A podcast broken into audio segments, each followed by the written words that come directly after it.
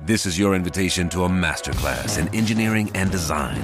Your ticket to go from zero to 60 with the Lexus Performance Line. A feeling this dynamic is invite only. Fortunately, you're invited. Experience the exhilaration of the Lexus Performance Line and some of the best offers of the year on select models at the Invitation to Lexus sales event, now through April 1st. Experience amazing at your Lexus dealer.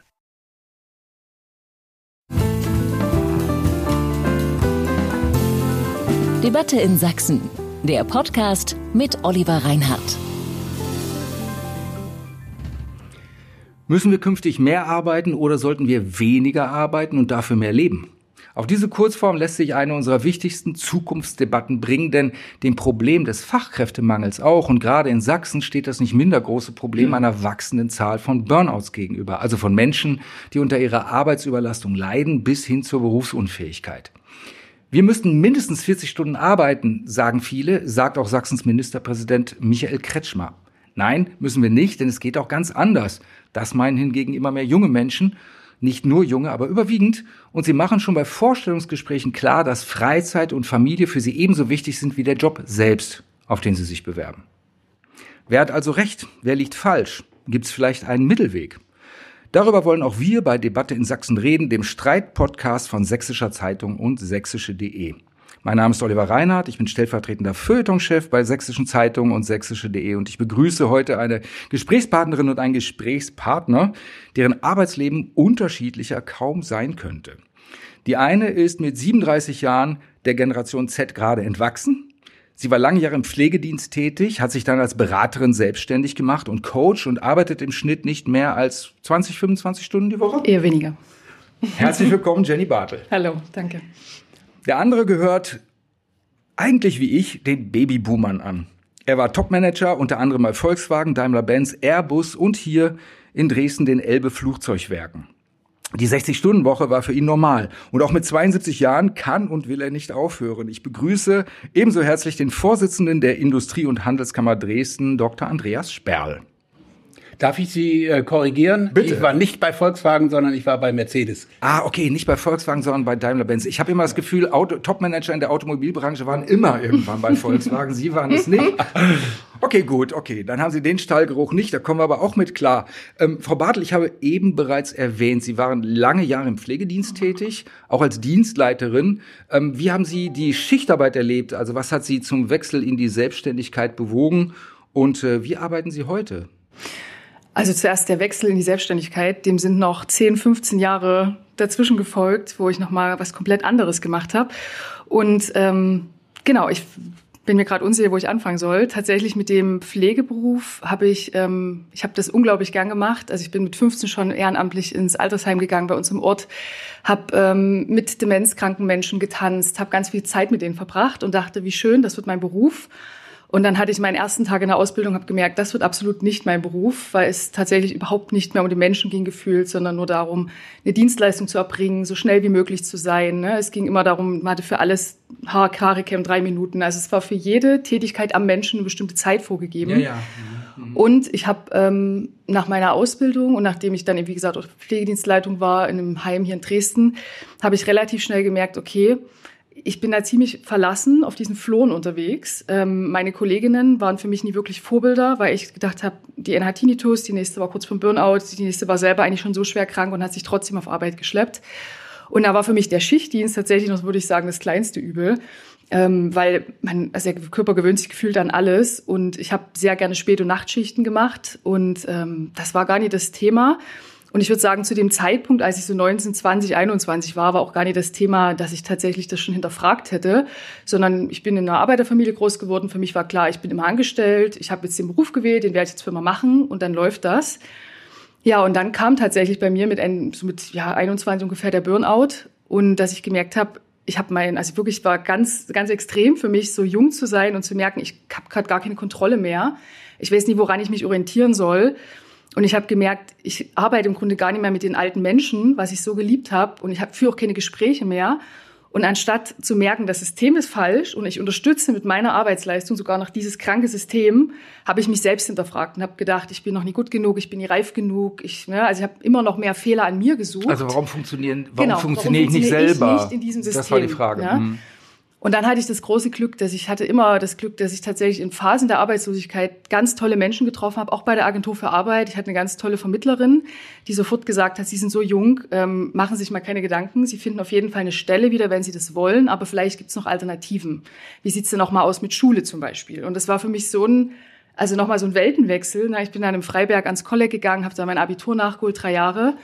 Und dann bin ich zum Studium nach Görlitz gegangen, weil ich schon in der Zeit, ähm, wo ich dann quasi mit Anfang 20 nochmal in die Schule gegangen bin, gemerkt habe, was es äh, für eine Möglichkeit mir jetzt bietet, weil ich einfach älter bin und auch den Wert verstehe, den Bildung hat. Das habe ich mit 14, 13 überhaupt nie verstanden.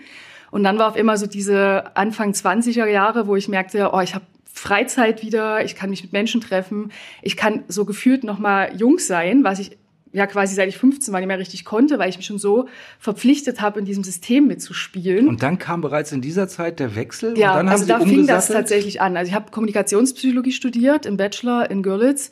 Und ähm, ja, Psychologie guckt ja quasi immer erstmal aufs Individuum. Ne? Und dann habe ich relativ schnell gemerkt, ach, guck mal an, das ist ja viel auch Sozialisation, was bei mir so setzt. Da sind ganz viel Glaubenssätze dahinter. Und weniger ähm, das System mir angeguckt. Ja, und dann habe ich aber einen Master drauf gesetzt, einen soziologischen Master, Management sozialen Wandels. Und dann fing das Dekonstruieren an. Und zwar in wirklich in Reinform. Ich hatte einen ganz tollen Professor, der uns auch dazu angehalten hat, immer zu gucken, was ist eigentlich menschengemacht, was wir so machen jeden Tag. Und dann haben wir irgendwann festgestellt, alles. Alles ist menschengemacht. Die Art, wie wir uns morgens begrüßen, die Art, wie wir durch den Tag gehen, es ist alles konstruiert und das kann man alles dekonstruieren. Und so fing quasi bei mir dieses Umdenken an, dass ich gedacht habe, ich hinterfrage jetzt einfach mal, was Arbeiten eigentlich zum Beispiel ist für mich. Hatten Sie so eine Phase in Ihrem Leben, äh, Herr Sperl? Äh, ich meine, wir haben gerade gesprochen, Sie hatten mir erst im Vorgespräch auch gesagt, 60 Stunden ungefähr im Schnitt pro Woche. Gab es Phasen bei Ihnen, wo Sie gesagt haben, puh, ich kann das nicht mehr, das klappt nicht mehr? Also Sie sind natürlich jetzt äh, auch so so ähnlich wie ich noch voll in der Wirtschaftswunder Nachkriegszeit groß geworden. Ne? Man kannte das, dass die Leute morgens auf Arbeit gingen, irgendwo relativ hart arbeiteten, oftmals auch körperlich, äh, und die kamen nach Hause und das war halt so. Also, äh, dass ich äh, physisch äh, das Gefühl hatte, das nicht mehr zu schaffen, das hatte ich eigentlich nie. Aber äh, was ich natürlich immer wieder gespürt habe, war die Last der Verantwortung. Ich habe sehr früh äh, für viele Menschen Verantwortung übernehmen müssen und äh, übernehmen wollen. Äh, ich bin mit Mitte 30 äh, in die Türkei gegangen, habe dort ein großes Unternehmen mit über 2000 Mitarbeiterinnen und Mitarbeitern geführt. Und äh, da waren die wirtschaftlichen Verhältnisse manchmal sehr schwierig. Und dann diese Last der Verantwortung. Äh, kann ich die Menschen weiter beschäftigen? Äh, wird es positiv weitergehen? Äh, das drückt schon sehr stark und das hat mir viele, viele schlaflose Nächte bereitet und äh, das merkt man auch äh, psychisch, dass das äh, sehr belastend wirkt. Das ist ja ein Klassiker, ne? Also gut, dass Sie das erwähnen, weil Schlaflosigkeit, wir reden immer vom Burnout. Mhm. Es gibt ja eine Vorform davor, die auch massiv zugenommen hat in den Ja. letzten zehn Jahren. Ja. Schlaflosigkeit. Also dieses Symptom, das kennen Sie auch. Sie haben einfach weitergemacht, wir haben es in den Griff gekriegt. Ja, es, äh, ich habe versucht, nach, äh, nach Lösungen zu suchen, wie wir die Situation verbessern können. Ähm, ich kann das Beispiel der Türkei nochmal erwähnen. Ich musste äh, rund äh, 250 Mitarbeiter entlassen und nach einem Jahr konnte ich sie alle wieder einstellen. Äh, da, das war gut. Ich meine, in, in in diesen Regionen der Welt äh, ändern sich die wirtschaftlichen Verhältnisse sehr schnell. Aber ich war erleichtert und glücklich, dass ich das machen konnte. Und äh, mir war immer daran gelegen, in all den äh, verantwortlichen Tätigkeiten, die ich ausgeführt habe, Menschen in Arbeit zu halten, ihnen eine, die Existenz zu sichern. Und das war manchmal nicht leicht. Äh, denn äh, ich war zum Beispiel in Mexiko tätig und da gab es plötzlich einen ein Währungssturz, äh, der dazu führte, dass wir im Prinzip nicht mehr produzieren konnten.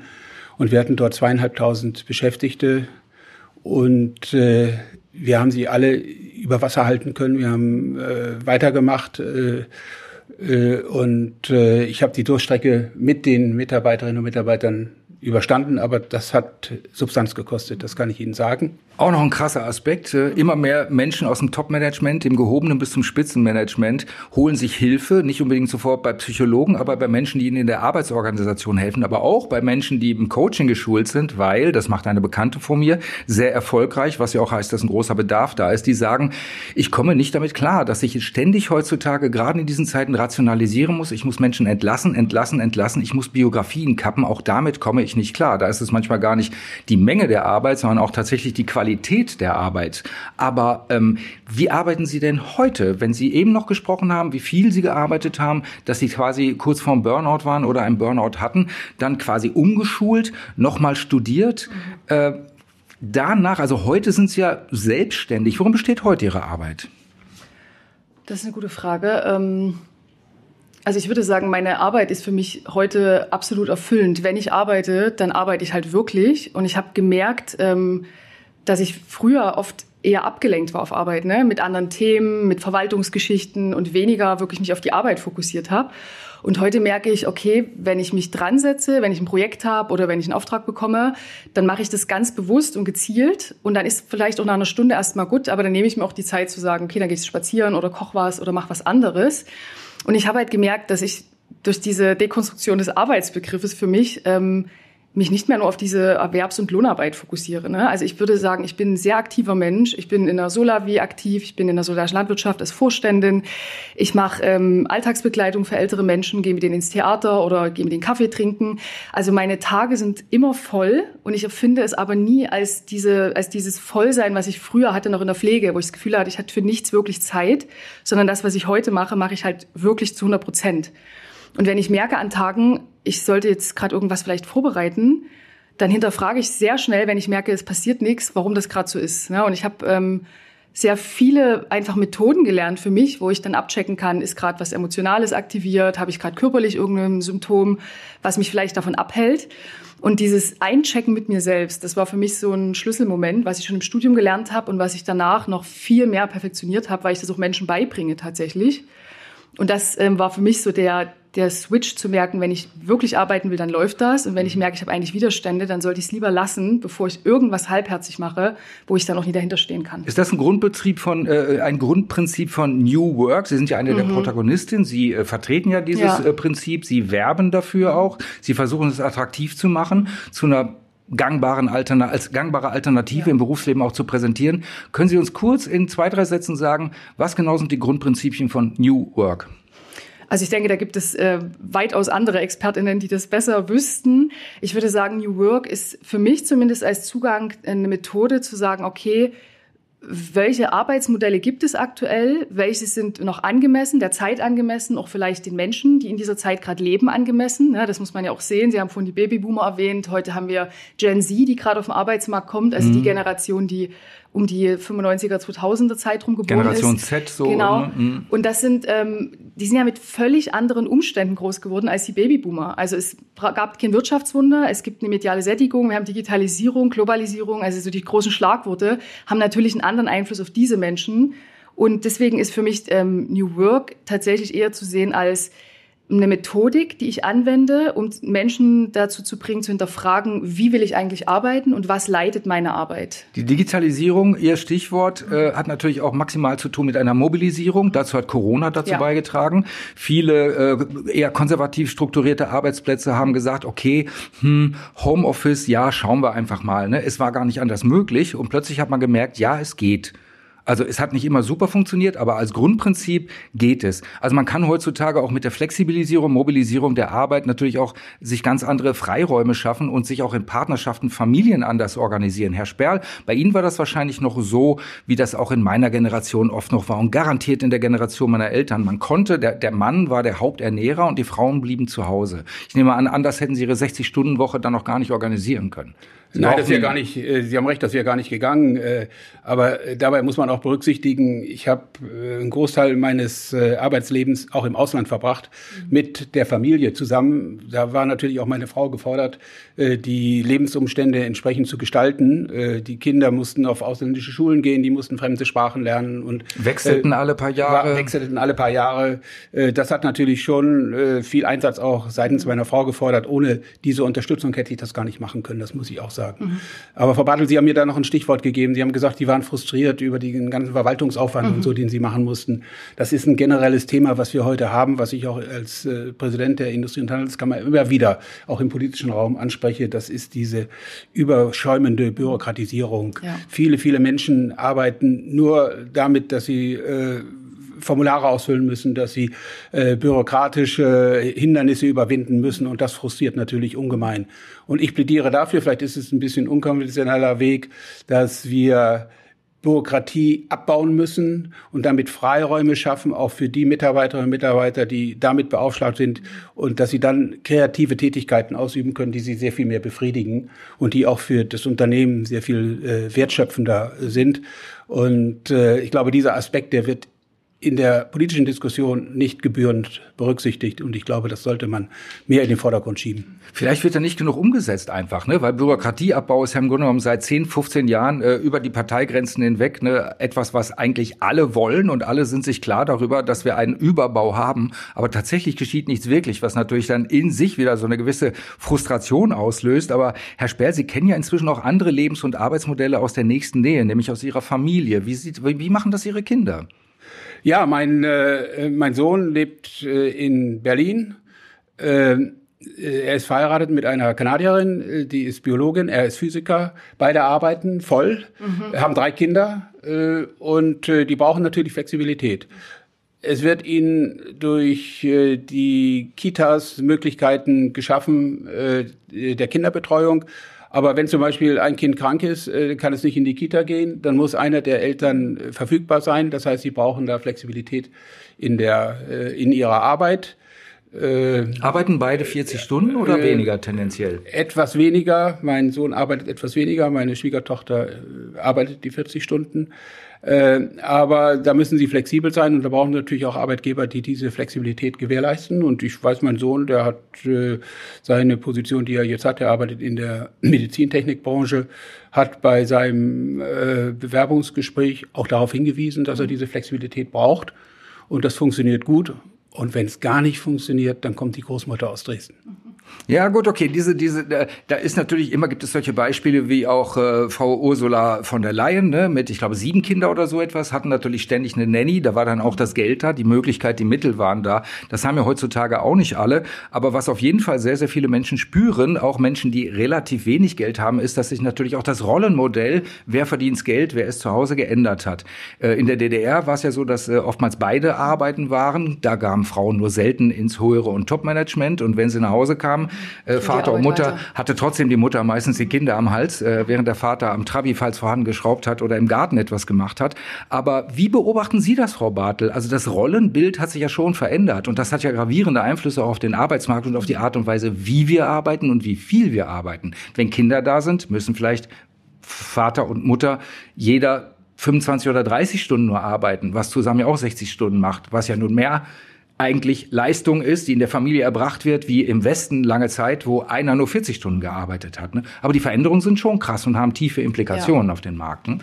Und ich muss persönlich sagen, ich bin total dankbar, in so einer Zeit zu leben, wo das hinterfragt wird. Ähm, ich bin mit einer Mutti groß geworden, die selber Leitung war. Sie war Kita-Leiterin über 40 Jahre. Mein Papa war immer angestellt, hat immer wieder einen Job gewechselt, war ein klassischer Handwerker, hat ganz viele Handwerksberufe gelernt. Und ich bin wirklich damit groß geworden, nach Hause zu kommen. Und mein Papa war da. Ne? Und mein Papa hat sich auch im Haushalt mitgekümmert. Ich bin da mit 89 bin ich geboren. Mein Vater hat in meinem Geburtsjahr ähm, tatsächlich das Vaterjahr genommen. Es war völlig untypisch. Selbst im Osten ne, war das noch untypisch. Das heißt, ich bin schon ja mit so einem anderen Rollenverständnis groß geworden. Für mich war das keine Selbstverständlichkeit, dass die Mama zu Hause ist. Das ist mir im Studium begegnet, als Kommilitonen von mir eben aus Westdeutschland teilweise gesagt haben, ja, meine Mutti war immer da und hat uns Essen gekocht und so. Ich gedacht, meine Mutti war abends mal da, aber dann ist sie zum Elternaktiv und dahin.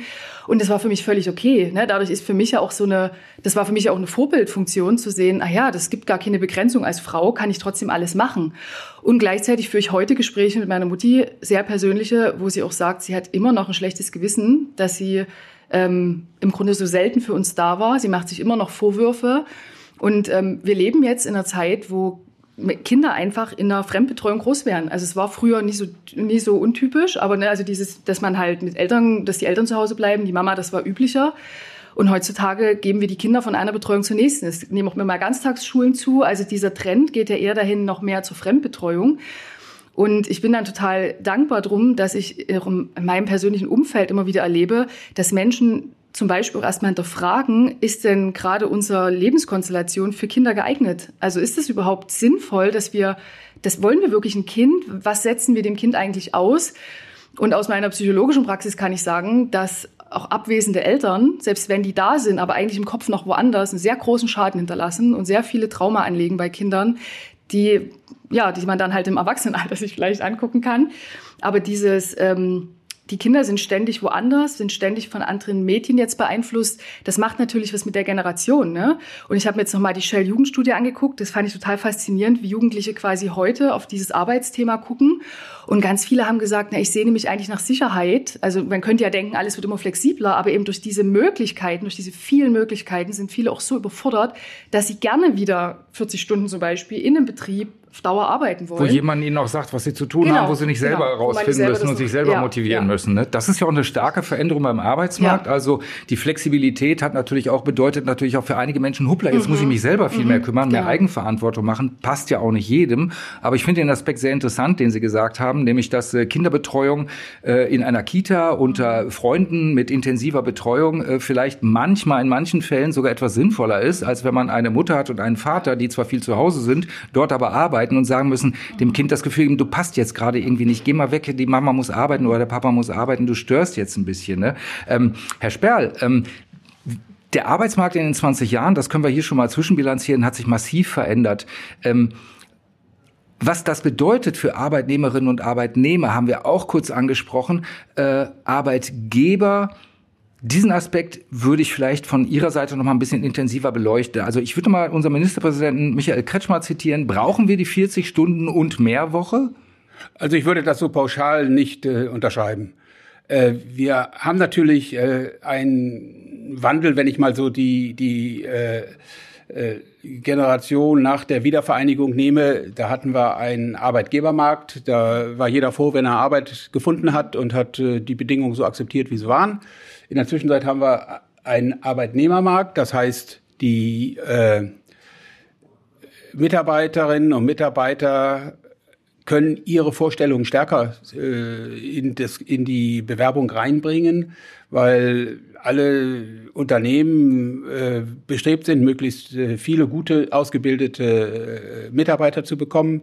Das heißt, diese Aspekte, Vereinbarkeit von äh, Familie und Beruf, äh, die können sehr viel stärker auch äh, umgesetzt werden in den äh, Betrieben. In, das fängt schon bei den Bewerbungsgesprächen an. Das hat sich total geändert. Und ich muss sagen, äh, da die meisten Unternehmen heute händeringend nach qualifizierten äh, Mitarbeitern suchen, sind sie auch bereit, auf die Wünsche weitestgehend einzugehen, wenn es irgendwo realisierbar ist. Was ich total ablehne, ist, wenn der Staat versucht, alles zu reglementieren. Denn das äh, entspricht nicht der Wirklichkeit. Die Wirklichkeit ist, dass in jedem Unternehmen, in jeder Branche, in jedem Beruf die Verhältnisse anders sind. Und ich glaube, wenn man von Individualisierung und Flexibilisierung der Arbeit spricht, da muss man auf die einzelnen Bedingungen eingehen und muss sie berücksichtigen und kann das nicht pauschal mit irgendwelchen Gesetzen regeln. Ich gebe Ihnen recht, das ist äh, jedes Unternehmen ist ein Mikrokosmos. Ne? Und als solchen, auch wenn ich in die Beratung gehe, schaue ich mir auch Betriebe an tatsächlich. Also was herrscht davor, was ist für ein Klima, was ist, also was sind so die weichen Faktoren? Und gleichzeitig gibt es ja aber strukturelle Probleme, die meiner Meinung nach nur staatlich angegangen werden können. Und ähm, ich habe jetzt gar nicht ein konkretes Beispiel, sondern es ist mir einfach nochmal wichtig zu sagen, unter bestimmten Bedingungen können bestimmte Organisationen überhaupt nie was Neues ausprobieren, weil das noch so starr ist, das System. Wir haben vorhin von Bürokratisierung gesprochen Ich arbeite auch mit Startups zusammen und zu sehen, was für Hürden denen gestellt werden. Das ist für mich was, wo natürlich eigentlich das die Aufgabe des Staates ist, zu sagen, an welchen Stellen können wir das auflösen oder wo können wir euch entgegenkommen. Also es ist wichtig zu sagen, es gibt diesen Mikrokosmos und jedes Unternehmen muss selber gucken. Aber es gibt halt einfach Unternehmen, die haben per se bessere Startbedingungen, weil sie eben noch in einem System agieren oder auch mit den Methoden des Systems, wo sie Geld bekommen, wo sie Anerkennung bekommen. Das heißt, Sie, sie, sie plädieren jetzt schon für eine, eine in gewisser Form eine gewisse staatliche Regulierung, um mehr Freiheiten zu schaffen? Das naja. finde ich ein interessantes Konzept. Ja, also um Gottes Willen, das wäre so, klingt viel zu radikal. Also ich glaube, ja, das tun Sie nicht. Radikal. Nee, das tue ich nicht. ähm, aber was ich mir natürlich wünschen würde, ist, dass unsere, dass die Systeme, die es gibt, die sozialstaatlichen Systeme, einfach menschenfreundlicher werden. Und das ist auf jeden Fall was für mich, wo ich sehe, da stehen Menschen selten im Vordergrund, sondern da stehen eben bestimmte bürokratische Vorgaben im Vordergrund. Da werden eben, ähm, ne, wenn ich jetzt die Krankenkassensysteme mir angucke, ich kenne das nur aus dem Pflegebereich noch sehr gut, da zählt nicht mehr der Mensch. Da wird quasi geguckt, wie viel bringt der ein, wie lange wird er noch leben, dann wird eine Kalkulation aufgesetzt und sowas meine ich. Also wirklich zu gucken, was brauchen die Menschen und wie können wir die dabei unterstützen und weniger, welches System funktioniert gut und lass uns da noch mehr Geld reinpumpen. Kann ich total gut verstehen. Habe ich im familiären Bereich genau das, äh, äh genau das gleiche Problem hatten wir. Meine Schwester, 30 Jahre, auch in der Pflege gewesen, im Krankenhaus als Krankenschwester, irgendwann festgestellt, ich kann das nicht mehr, weil ich keine Zeit mehr habe für die Patienten, ist rausgegangen aus ihrem Beruf und äh, arbeitet jetzt in der Praxis. Äh, das heißt, sie hat regelmäßigere Arbeitszeiten, sie hat etwas weniger Arbeitszeiten, verdient dadurch auch äh, weniger Geld. Aber sie sagt, das ist es mir einfach mal wert. Ähm, der Punkt, auf den ich zurückkommen möchte, ist, weil ich merke, Sie harmonieren hier ganz wunderbar. Das ist natürlich für ein Streitgespräch nicht besonders zuträglich. Dann versuche ich mal wieder den Störenfried äh, zu spielen. Ähm, wir haben viele Unternehmen, unter anderem auch meines, ne, DDV Media.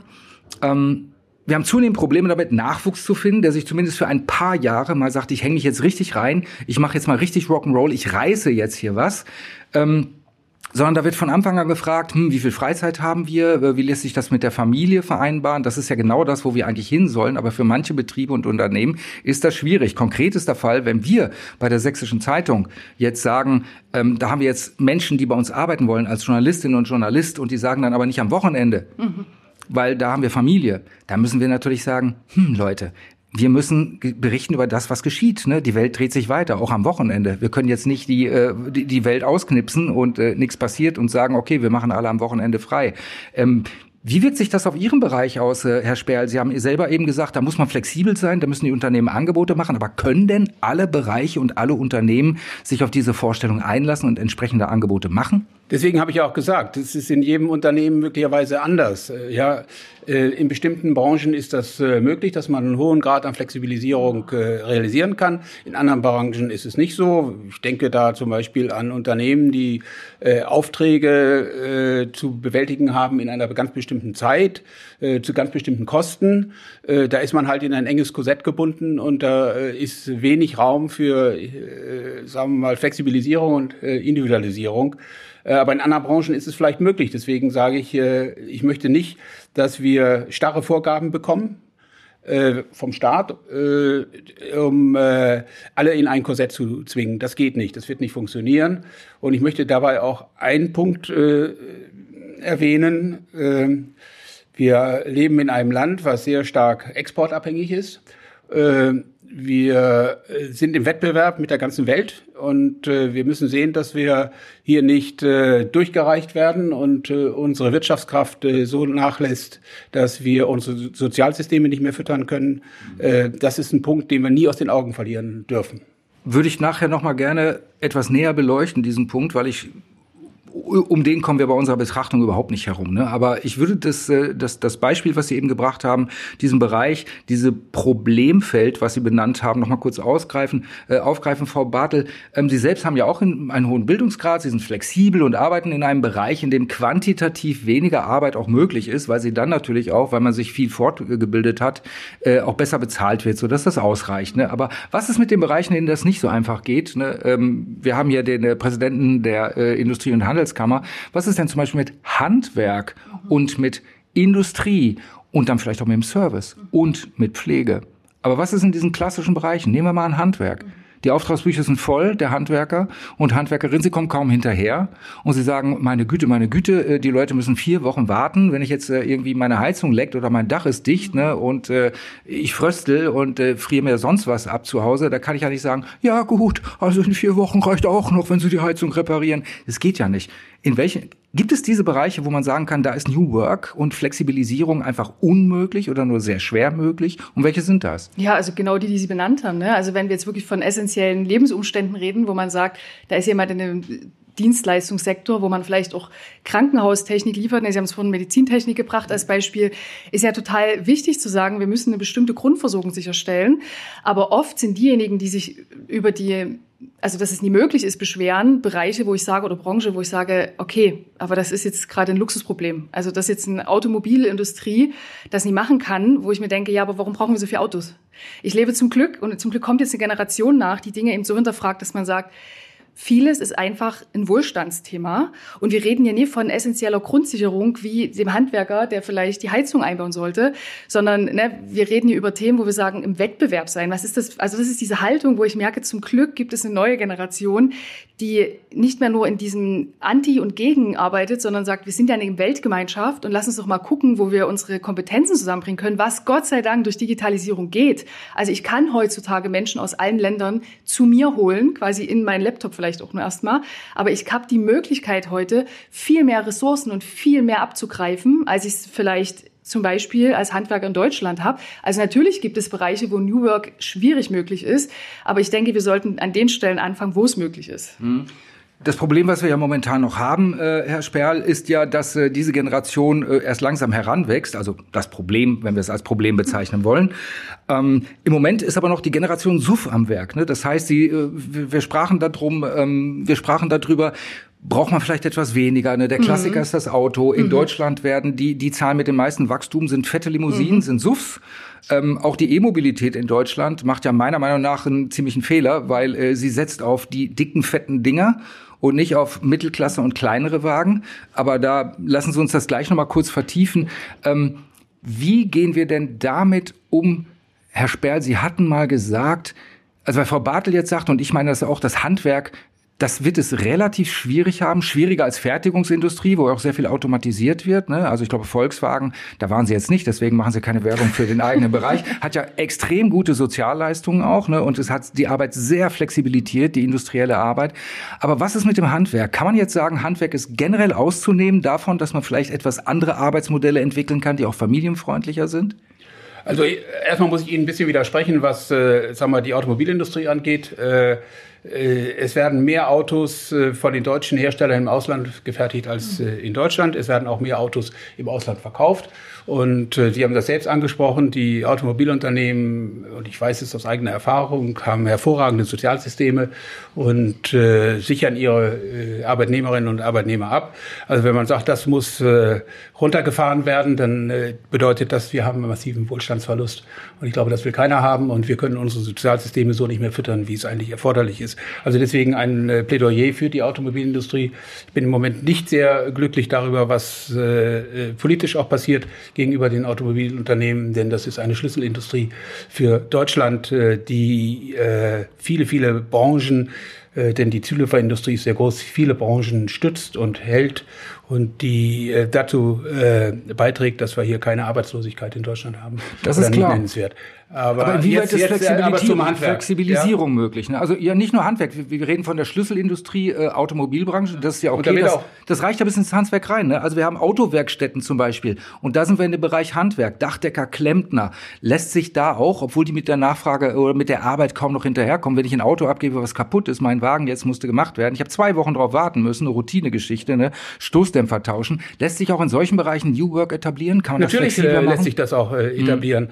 Das hängt noch ein bisschen von der Größe der Betriebe ab. Ich mhm. meine, äh, Je größer, die, desto die Handwerksbetriebe sind in der Regel Kleinbetriebe, nicht mit vier, fünf, sechs äh, Mitarbeiterinnen und Mitarbeitern. Da ist natürlich Flexibilisierung schwerer möglich als in äh, größeren äh, Betrieben. Das muss man so sehen. Aber schauen Sie mal, wir hatten jetzt äh, die äh, Karrierestart, die Ausbildungsmesse. Da haben viele Handwerksbetriebe eben auch mit jungen Leuten gesprochen und äh, geworben dafür, dass sie äh, einen, äh, einen Ausbildungsberuf im Handwerk übernehmen. Und da kommen natürlich solche Themen auch hoch. Da kommen junge Leute und sagen, ja, und äh, wie ist es mit der Freizeit, wie ist es mit äh, den äh, Bedingungen, der, den Arbeitsbedingungen? Also da wird äh, Rücksicht darauf genommen. Denn äh, wenn ein Betrieb das nicht macht, dann wird auch keine, keine jungen Mitarbeiter begeistern können für, für, für den Beruf. Also äh, deswegen sage ich ja auch jeder nach seinen Fähigkeiten und Möglichkeiten.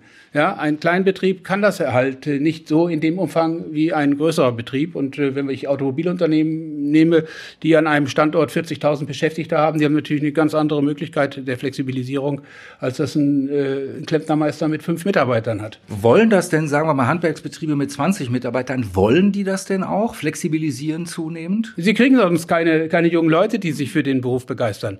Das ist, äh, das muss man auch ganz nüchtern sehen, ob sie das wollen oder nicht.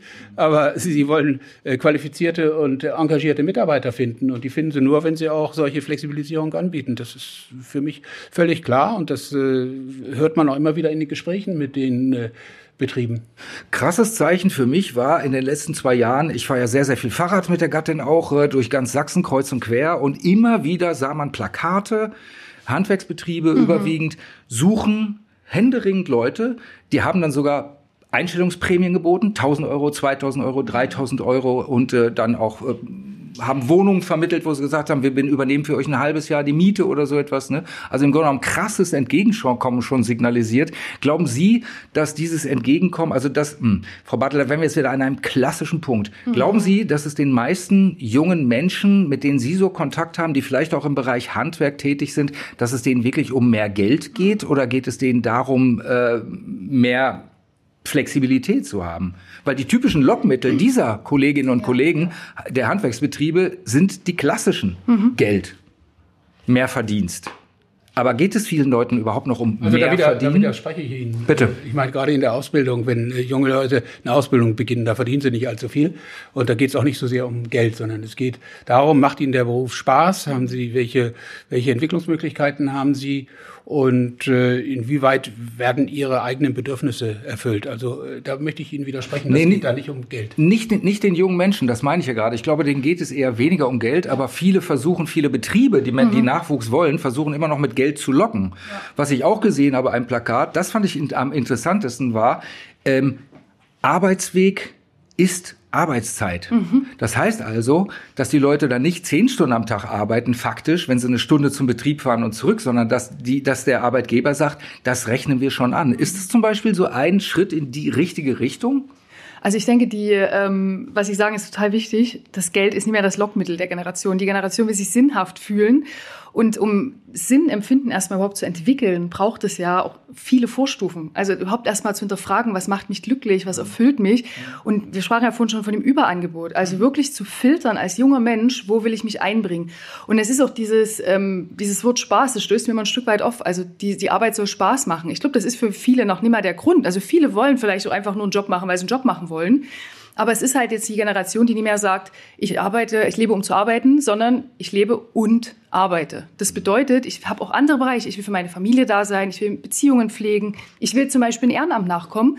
Und das will ich nie machen, indem ich noch zusätzlich mich total ausbrenne und noch an den Wochenenden das dann mache, sondern ich möchte die Möglichkeit bekommen, dass mir entgegengekommen wird. Und es wird oft aber in diesen Generationenkonflikten, die wir sehen, ist es oft dieses, ich komme dir entgegen, aber ich komme dir so entgegen, wie ich denke, dass du möchtest, dass ich dir entgegenkomme. Und es ist weniger wirklich ein intensiver Austausch und ein sich reinfühlen in die Welt des Gegenübers. Das findet selten statt. Und das ist halt der Punkt, wo es halt noch Beratung braucht, wo es Begleitung braucht, auch der mhm. Unternehmen, dass, dass Menschen verstehen, auch in Vorständen, in Führungspositionen. Ich habe jetzt zwar eine Methode gelernt, vielleicht in meinem Managerseminar, und wende es jetzt mal an, aber natürlich merken Menschen sofort, verkörpert er das, ist es authentisch oder macht das gerade Oder erzählt er mir hier nur Erzählt ein. er mir irgendwas, genau. Mm, mm. Und das ist das, was uns begegnet in diesen Beratungssettings, dass die Arbeitgeber sagen, wir machen doch total viel, warum sind die denn immer zufrieden? Und die ArbeitnehmerInnen sagen, ja, es ist irgendwie, es wird zwar auf dem Blatt steht das, es ist zwar schön, aber die ganze Atmosphäre auf Arbeit ist das komplette Gegenteil. Und ich fühle mich hier nie wohl und ich lasse das wieder. Kennen Sie dieses Phänomen? Ich nehme an, ja, ne, Herr Sperl? Ja, ich, ein bisschen muss ich Ihnen widersprechen. Äh, also Arbeit sollte schon Spaß machen. Mhm. Ja, also wenn man äh, gezwungenermaßen jeden ja. Morgen zur Arbeit geht, dann ist man frustriert mhm. und wird, mhm. äh, äh, wird dann irgendwann auch einen Burnout bekommen, da bin ich ganz sicher. Also das muss Spaß machen. Ich hatte jetzt bei der Eröffnung der Karrierestart auch den jungen Leuten zugerufen, äh, lasst euch nicht zu sehr von außen beeinflussen. Guckt euch an, welche Möglichkeiten ihr habt, was für Berufsmöglichkeiten es gibt und äh, macht auch vielleicht mal ein, äh, ein, äh, in, in den Sommerferien äh, ein Praktikum in einer Firma und guckt, ob euch das äh, gefällt. Also der Spaßfaktor, vielleicht ist der, der Begriff nicht so gut, aber der spielt für mich schon eine gewisse Rolle. Und äh, man darf den, den jungen Leuten heute nichts vorgaukeln, auch von den Unternehmen her, und sagen, ja, das äh, ist eine tolle, tolle äh, Ausbildung, die wir euch bieten, mhm. und dann könnt ihr später das und jenes machen. Äh, ja, die jungen Leute lassen sich da nicht mehr so äh, auf dies, aufs Glatteis führen, sondern äh, die sollen selbst äh, feststellen, das ist, das ist toll, das, das mache ich. Und äh, wenn es dann sich später herausstellt, das ist nicht das, was sie wollen. Ich meine, ich, ich sage immer, äh, heute haben wir eine, äh, sagen wir mal, eine wirtschaftliche Situation, wo lebenslanges Lernen auch angesagt ist, wo auch junge Menschen vielleicht mal den Beruf wechseln. Ja, Sie haben das ja auch getan. ja, Sie sind ein gutes Beispiel dafür, dass wir einfach sagen, nee, das das gefällt mir nicht, äh, da komme ich nicht äh, klar, das äh, macht mir keine Freude mehr, dass sie dann was anderes machen. Und diese Einstellung sollte auch von den Unternehmen mit berücksichtigt werden. Und wenn man das tut, dann ist es eine Win-Win-Situation für beide Seiten. Und wenn man wirklich Spaß und Leidenschaft verwirklichen kann in seiner Arbeit, dann äh, wird äh, aus vielen Menschen vielleicht äh, auch so ein Nachwuchs Dr. Andreas Sperl, der mit 72 Jahren immer noch 30 Stunden pro Woche im Ehrenamt arbeitet, weil es ihm einfach Spaß macht und ihn erfüllt. Ja, und da habe ich sehr viel Flexibilität. Habe ich jetzt so viel Nein, nein, nein, da habe ich sehr viel Flexibilität. Ich kann mir nicht meine Arbeitszeit einteilen. Das ist für mich also was ganz Besonderes. Und äh, das habe ich im ersten Jahr, nachdem ich also aktiv ausgeschieden bin aus meinem Beruf, mhm. habe ich das noch nicht geschafft. Mhm. Ja, und jetzt langsam kommt es so, dass ich wirklich mir diese Freiräume schaffe. Und das ist schön. Das gefällt mir. Und äh, wenn ich dann noch etwas äh, bewegen kann zum, äh, zur Verbesserung äh, der des Allgemeinwohls, dann fühle ich mich gut. Flexibilität scheint mir ein Schlüsselwort zu sein. Auch unsere Diskussion, es taucht immer wieder auf, es scheint mir auch ein Lösungswort zu sein, auch als Angebot. Flexibilität, flexible Arbeitszeiten, überhaupt flexible Bedingungen im Job. Ähm, ich würde trotzdem ganz zum Schluss in der letzten Frage nochmal ins, in die große Welt und in das große Theoretische reinschauen.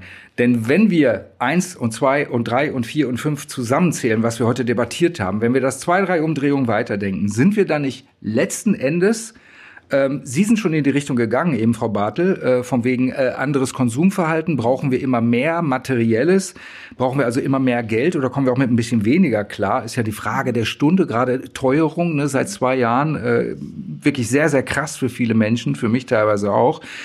Meine Frage wäre, stoßen wir nicht insgesamt da mal irgendwann an die Systemfrage? Also in der Hinsicht, ähm, ist nicht das auch heute von Deutschland äh, praktizierte, von uns allen praktizierte Kapitalismusmodell überhaupt noch zukunftsfähig? Erster Teil der Frage. Und B, selbst wenn wir sagen, wir machen jetzt alles anders, ähm, können wir da noch mithalten mit so erratischen, traditionellen, letzten Endes turbokapitalistischen Blöcken wie China, Indien und Co.? Also ich muss sagen, wir haben ja mit äh, Systemen, äh, die äh, antikapitalistisch waren, äh, auch unsere Erfahrungen gemacht, hier mehr als ich. Ich komme aus, den, aus den alten Bundesländern. Mhm. Ähm, also ich bin der Meinung, das kapitalistische System äh, sichert uns schon unseren Wohlstand. Und wir dürfen ja, wenn wir vom Wohlstand sprechen, dürfen wir eins nicht vergessen, wir sprechen auch von den sozialen Absicherungen. Wir haben einen Standard, einen sozialen Standard in Deutschland erreicht, der seinesgleichen sucht auf der Welt. Und äh, ich weiß nicht, ob äh, die breite Schicht der Bevölkerung bereit wäre, hier Abstriche zu machen. Oder wenn ich sage, junge Menschen können mehr Flexibilität in ihrer Arbeitswelt haben, aber müssen dann auch bereit sein, mehr Eigenverantwortung für ihre spätere soziale Absicherung zu tragen, für ihre Rente und äh, Krankenversicherung und so weiter. Das, äh, das müssen wir alles mit berücksichtigen. Und ich glaube, äh, äh, es ist nicht nur das Konsumverhalten, auf das Sie abgestellt haben. Ich würde das stärker auf die soziale Absicherung äh, unserer Bevölkerung münzen. Ich habe zwei Aspekte. Der erste ist, ähm, das, ah ja, die sozialistischen Systeme, die wir erlebt haben, ist immer die Frage, ist es wirklich das sozialistische System gewesen oder ist es das, was Menschen daraus gemacht haben? Also ich würde jetzt mal bezweifeln, dass wir wirklich schon gute, gelingende soziale Systeme erprobt haben. Wir machen halt seit Jahrzehnten nur Kapitalismus, deswegen sind wir darin, würde ich sagen, relativ gut. Und das ist halt das, wo wir irgendwie Erfahrungen haben oder wo wir wissen, damit können wir das am Laufen halten. Aber wenn Sie sagen, Dr. Sperl, das ist ähm, für viele, das wären dann Abstriche, wo ich mir denke, ja, aber was, wovon reden wir eigentlich? Reden wir von der Mittelschicht oder reden wir von Menschen, die jetzt schon super prekär leben? Und der Kapitalismus hat ja dafür gesorgt, das ist ja der Auslöser gewesen, dass diese Schere zwischen Arm und Reich immer größer wird. Es gibt immer mehr Einkommen in wenigen Händen und es gibt viele Menschen, die gar keinen Zugriff mehr haben, die auch gar nicht die Möglichkeiten haben. Wenn ich in, einem, in einer prekären Situation groß werde, schon als Kind, vielleicht mit Eltern, die nicht diesen Bildungsabschluss haben, die nie die Möglichkeiten hatten, mich auf eine bestimmte Schule zu schicken, mir bestimmten Zugang zu ermöglichen, vielleicht auch zur Musikschule oder was auch immer, wie soll ich denn als Kind dann auf einmal dazu kommen zu denken, ach ja, was macht mir Spaß, was sind meine Selbstwirksamkeitserfahrungen, wo will ich mich mal verwirklichen? Dann geht es nur um die reine Existenz. Und das ist ein Riesenanteil der Bevölkerung, der genauso lebt. Der lebt unter prekären Verhältnissen. Ich rede von alleinerziehenden Müttern. Ich rede von Menschen, die teilweise aus anderen Ländern kommen oder die Menschen mit Migrationshintergrund sind, die nach wie vor durch diese Generationenthemen immer noch da gezwungen sind, auf dem Bau zu arbeiten oder in Berufen zu arbeiten, wo sie gar nicht die Möglichkeit haben, flexibel zu sein, weil es um, ums blanke Überleben geht. Und für diese Menschen, und über die würde ich gern reden, und weniger über die Mittelschicht, die vielleicht ein Eigenheim hat und drei Autos und drei Hunde, die dann vielleicht ein Auto weniger hätten, sondern ich würde gern über die Menschen reden, wie können wir die integrieren. Und für mich ist das ein möglicher Zugang tatsächlich diese, ich sage immer, diese Graswurzelbewegungen. Und sei das, dass zum Beispiel eine solidarische Landwirtschaft entsteht wo es Solidaranteile gibt für Menschen, damit die auch an gutes Gemüse kommen. Oder dass es ähm, aus der Gemeinwohlökonomie gibt es unglaublich schöne Ansätze, wo diese Angst davor, ah, dann kommt Mangel, da müssen wir Abstriche machen, so groß ist, dass es gar nicht erst probiert wird. Und demzufolge würde ich sagen, haben wir noch nichts wirklich mal ausprobiert und klammern uns deswegen so panisch an bestehende Systeme, die vielleicht für einige gut funktionieren, aber nicht für die Mehrheit. Und meiner Meinung nach braucht es ein anderes System. Und da bin ich äh, komplett äh, anderer Meinung. endlich, äh, endlich kommt zum Schluss mal hier. Ja, Krasse ich, Gegensätze. Ich, ich, ich, glaube, dass wir, dass wir in dem System, was wir haben, sicherlich gibt es da Defizite hier und da, das will ich nicht in Abrede stellen, aber das System als solches hat für Wohlstand gesorgt, hat auch dafür gesorgt, dass äh, auch die Menschen, die Sie angesprochen haben, die die äh, vielleicht äh, nicht die Ausgangsbasis haben, äh, um sich weiterzuentwickeln, dass die aufgefangen werden im sozialen Netz. Es wird, fällt keiner durch das soziale Netz. Und äh, äh, ich habe auch äh, kein Beispiel, dass äh, junge Menschen nicht auf die auf eine Schule gehen können. Äh, ich hatte erwähnt äh, die Berufsausbildung, die wir ja für die wir als IHK immer wieder eintreten da haben Sie nach oben alle Möglichkeiten. Ja, Sie können heute eine, eine Lehre beginnen und können als äh, akademisch ausgebildeter äh, Fachmann äh, weitermachen. Also da gibt es keine Schranken. Äh, man muss nur die Chancen nutzen. Und ich glaube, dass das System, was wir haben, äh, uns äh, ein solches soziales Netz äh, liefert wie kein anderes System. Und in vielen anderen Ländern, ich habe ja auch andere Länder kennengelernt, äh, die sozialistischen Systeme bieten das nicht. Da bin ich also etwas anderer Meinung als Sie. Da würde ich mal sagen, für mich ist immer so das große Schreckgespenst China, Staatskommunismus, Einparteiendiktatur, äh, explodierender, immer noch äh, äh, explodierender äh, äh Kapitalismus äh, inzwischen auch absolut konkurrenzfähig fähig auf dem E-Mobilitätsmarkt und der wird auch die europäischen äh, Automobilhersteller mit Kampfpreisen in den nächsten Jahren gewaltig durchschütteln, also und unsere Schlüsselindustrie betreffen, aber massive Armut auch und massives Elend gleichzeitig. Okay, das scheint offenbar nicht die richtige neue Mischung zu sein. Aber ich fasse am Schluss mal unser Treffen hier heute zusammen. Ähm, was wir festhalten können, ist die Generation Z, die will nicht faulenzen, was viele Leute glauben. Äh, ist ja auch ein großes Hate-Objekt in den sozialen Medien. Man sieht immer, hier ist jemand, der heult, weil er sagt, buhu, ich will nicht 40 Stunden arbeiten, haha, sind das alles Schlaffis, ne? Ist ein großes Hate-Objekt, aber sie will ja gar nicht faulenzen, sondern will Leben und Arbeit in ein nicht nur für sie besseres Verhältnis bringen, ähm, weil es auch darum geht, dass sie an beide mehr Freude hat, Arbeit und Leben und letzten Endes dadurch auch leistungsfähiger bleibt, was ja auch in kapitalistischer Hinsicht sehr viel sinnvoller ist. Äh, das lässt sich nicht in allen Bereichen gleichermaßen umsetzen, aber was ich heute auch erfahren habe, ist, dass es viel mehr Bereiche gibt, gibt, in denen schon Ansätze da sind, in denen es schon praktiziert ist, als man gemeinhin meint, dass es sogar im Handwerk möglich ist, zumindest bei etwas größeren Betrieben, was ich nicht gedacht hätte. Danke für diese Erkenntnis, Herr Sperl. Ähm, also das Generation Z-Konzept New Work ist durchaus ein gangbarer Weg in die Zukunft, aber eben ein Weg und äh, einer von mehreren, die wir gleichzeitig einschlagen müssen. Das war es auch schon mit unserem Podcast Debatte in Sachsen von der Sächsischen Zeitung und sächsische.de zum Thema sollen wir mehr leben und weniger arbeiten oder umgekehrt. Diesen Podcast können Sie wie unsere anderen Streitgespräche überall dort abrufen, wo es gute Podcasts gibt. Mein Name ist Oliver Reinhardt und mein herzlicher Dank gilt gleichermaßen der New Workerin Jenny Bartel und dem Vorsitzenden der Industrie- und Handelskammer Dresden, Dr. Andreas Sperl, aber auch allen Zuhörerinnen und Zuhörern für Ihre Aufmerksamkeit. Machen Sie es gut. Bilden Sie sich aus dem Gehörten Ihre eigene Meinung und bleiben Sie uns treu.